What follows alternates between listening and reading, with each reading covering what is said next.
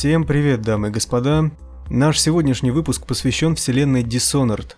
Э, вы услышите фанфик под названием «Откровение бездны». Вышел он из-под пера автора, известного под ником Your Gentle Killer. Рассказ озвучен с разрешения автора. Напоминаю, что сам проект аудиопостановки, равно как и рассказ, который вы услышите, это некоммерческие творения, и все авторские права на объекты и товарные знаки игровой вселенной принадлежат их правообладателям. Для тех, кто слушает проект в первый раз, весь звуковой ряд адаптирован под наушники, поэтому если вы сейчас слушаете это на колонках, переключайтесь, пожалуйста, на наушники. В идеале лучше слушать в лопухах, но наушники-капельки тоже подойдут.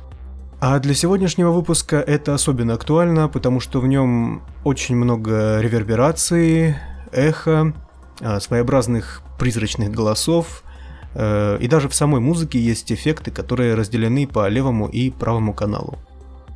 А с соводной частью, я думаю, все. Так что поехали. Приятного прослушивания.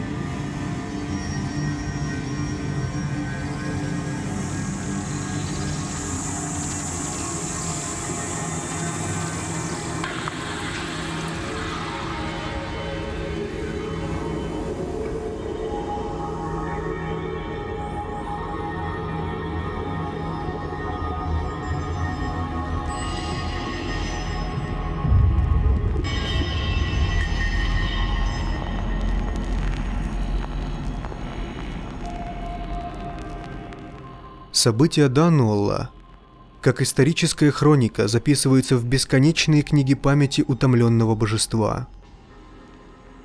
Рисуя в бездне свои предсказания, он видит каждого помеченного жителя, каждую душу, добровольно сдавшуюся в плен дарованной власти над тьмой. Но просто наблюдать порой ужасно скучно. Чужой ходит среди них безмолвной дымкой, мороком. Он может водить за собой крысы падальщиков, бережно стирая кровавые слезы с их бледных, покрытых струпьями щек. Забирается на крыши, сидит под холодным небом и слушает вместе с Курва чье-то сердце. Недарованное, а случайное. Того, на кого смотрит лорд-защитник – это может быть простой солдат, которому нет дела до политических перестановок. Или тщедушный горожанин, кашляющий кровью и уже отсчитывающий дни до своей смерти. Их истории бесценны. Остальные слишком скучные. Чужой прикасается руками к кирпичным стенам – и они покрываются сыростью и рисунками. Он бережно обводит каждую букву и оставляет послание для Мстителя в маске. Ведет его по коридорам чумного кошмара, пытается понять, насколько управляема его марионетка, словно читает книгу без последней страницы. Никто не знает, чем закончится история, даже само божество. И это будоражит пустоту, которую обычные люди зовут душой. Зависнув в бесконечности, раньше божество умело любить своих последователей. Оно бережно хранило вырезанные из китовой кости руны. Оно не имело формы. Но призывало людей придумать ее, самим рисовать своего бога. И люди нарисовали кита. Потому что этот морской гигант даровал им промысел, а затем даровал и ворвань. Забывшие своего бога больше не зовут никого, будучи на грани смерти. Сила чужого стала проявлением зла. Затопленный квартал превратился в обиталище еретиков. Чужой незримо скользит по крышам и видит каждое свое дитя, перемещающееся над водой с той же легкостью, что и он сам. Каждая частичка тьмы, любовно посаженная в благодатную почву, из зерна вырастает в нечто большее. Но дети имеют обыкновение разочаровывать своих родителей, и божество покидает затопленные улицы. Оно ищет руны, чтобы связаться с лордом-защитником. Оно задается вопросом, способны ли дитя изменить мир – и Корва каждым действием своим отвечает чужому на этот сакраментальный вопрос. Он не убивает, но карает неугодных. Словно сам на мгновение становится Богом.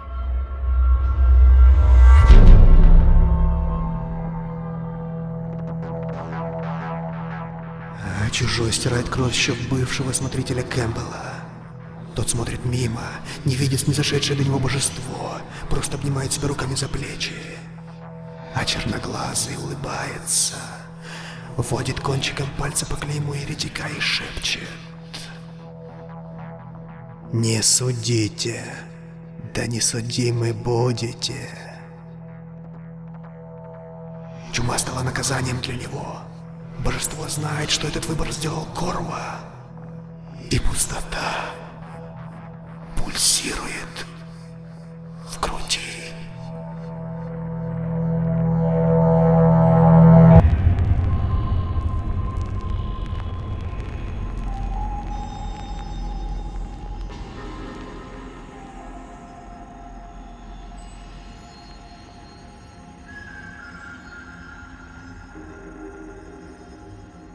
Чужой снимает маски с гостей у сестер Бойл смотрит каждому в глаза и незаметно закладывает в каждую ячейку души свое мимолетное видение, которое наутро примут за козни пьяного разума.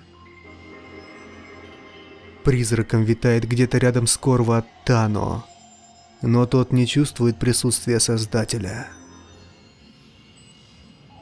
Дануэл в представлении чужого на балу – это утроба – Бьющееся, наполненное любовью сердце императрицы – это механизм. А лорд-защитник – умелый инженер. Божество давно не видело столь духовно больных детей. Им нужен поводырь. И неважно, кто им станет.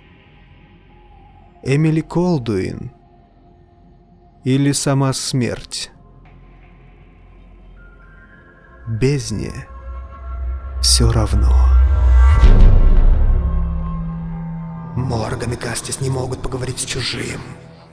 Он смотрит на них без жалости и без насмешки. Они раскаялись в грехах своих, но все еще слепые. Проникая руками по локти в пороки, божество шепчет сознание близнецов. Одно на двоих. Очистите порочные души. Вам дан последний шанс. Корва дал им последний шанс.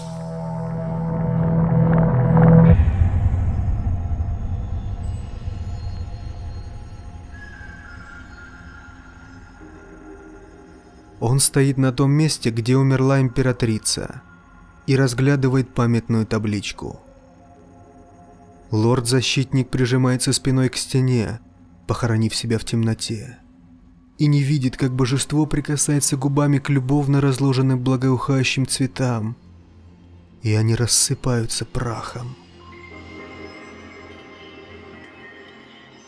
Нет, Он не винит ни в чем прославленную в смерти Джессамину Колдуин.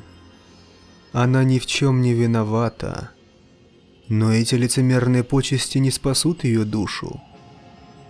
Лишь ранят верное сердце, хранящееся у преданного Корва Аттано. Разрушенное, сломленное женское сердце. Чужой не понимает человеческих страданий. Пустота не густеет от горечи или радости. Пустота не умеет любить. И поэтому он старается понять чувства через лорда-защитника. Словно это способно что-то изменить.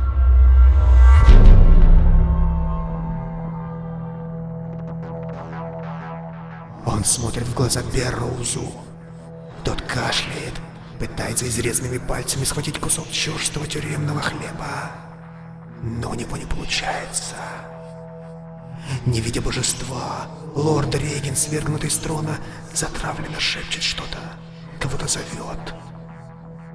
Но ответом ему звучит только завывающий ветер и загробный шепот чужого. Власть только поначалу сладкая.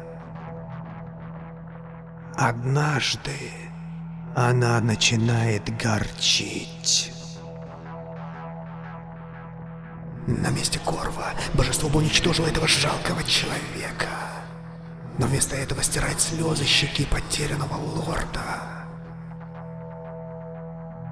Пустота не умеет прощать но имитировать прощение. Оно учится.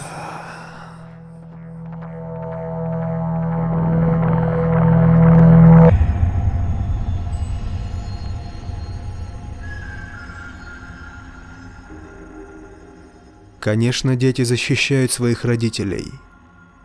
Погружаясь в воды затопленного квартала, чужой следует за Корва – смотрит на него глазами каждой плотоядной рыбешки, каждой крысы. Он смотрит на Дауда, погрязшего в воспоминаниях, смотрит на обучающихся детей тьмы. Божеству нравится помогать ему житься с новыми возможностями. Одним поцелуем, взглядом, прикосновением – оно заставляет их переместиться чуть дальше, подталкивая к дальнейшему развитию. Но потом оно понимает, что они разочаровали его. Даут разочаровал. Однако, вопреки ожиданиям, карающая рука Корва минует убийцу Джессамины.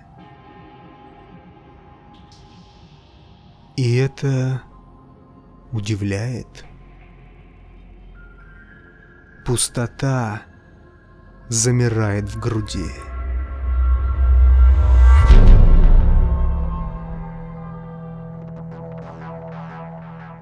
«Ты здесь, я знаю», — говорит главарь гильдии убийц. Смотрит прямо в черные глаза, в непроглядную пустоту, и улыбается натужно. Божество проводит пальцем по его щеке, и дитя падает на колени, сломленное от холода и страха. Чужой смотрит в глаза возомнившего себя богом ребенка и резко говорит. Ошибки вам легко сходили с рук. А я так хотел, чтобы вы изменили прогнивший мир. Какая наглая и беспросветная глупость.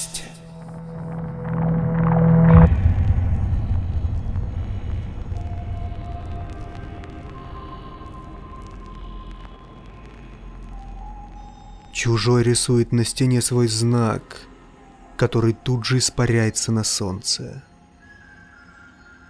Соленые воды омывают маяк, и божество чувствует себя в своей стихии, легко перемещаясь на самый верх, к небу, вслед за лордом-защитником. Предавшие его люди, такие же потерявшие своего бога дети, только сложные, более отчаянные и слабые. Оглядывая труп Тревора, божество вспоминает его братьев и оставляет отпечаток порока на лбу отравленного собственной гордыни аристократа. Умерший Мартин, возомнивший себя борцом с еретиками, личный вызов пустоте, и она поглощает его душу без каких-либо сожалений. Божество позволяет Корва самому наказать Хевлока – но адмирал лишь нелепо просит о пощаде и отдает ключ.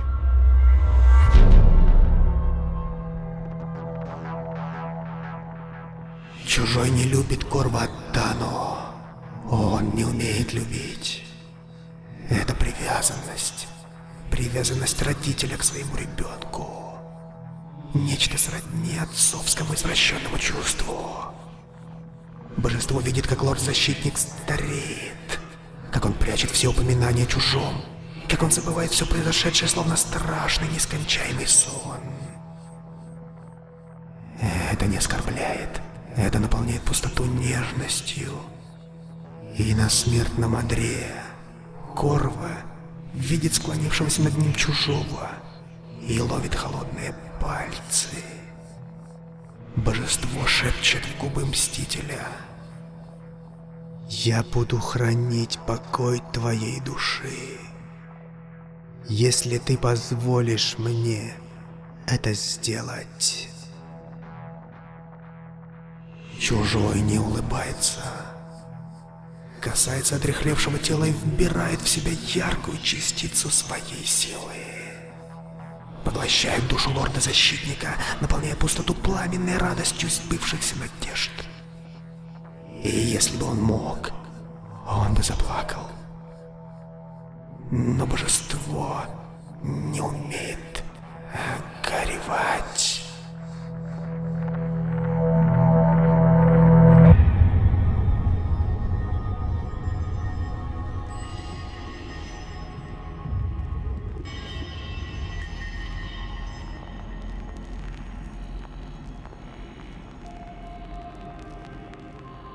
Сгоняя крыс в утробу тьмы, чужой снова прячется в бездне. В безграничном море собственной скуки. Плавая в омуте, листая воспоминания о Дануоле и Мстителе в маске, он держит в руках сочащееся кровью сердце. Оно бешено бьется рядом с божеством, словно боится — но на самом деле оно счастливо. Ведь там внизу, далеко в городе, теперь живут счастливые люди.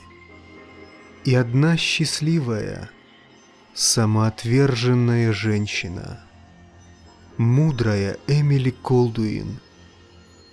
Ей тяжело терять и разрываться, но она каждый удар сносит, словно непоколебимая твердыня – Божеству не нужна ее чистая, непорочная душа. У него уже есть одна, заключенная в сосуды с плоти и крови, преданная и любимая. Это сердце принадлежит Корва Аттано. Воссоединяясь с пустотой в душе чужого, оно наполняет ее каким-то своим, особым смыслом. И в бездне становится не так одиноко.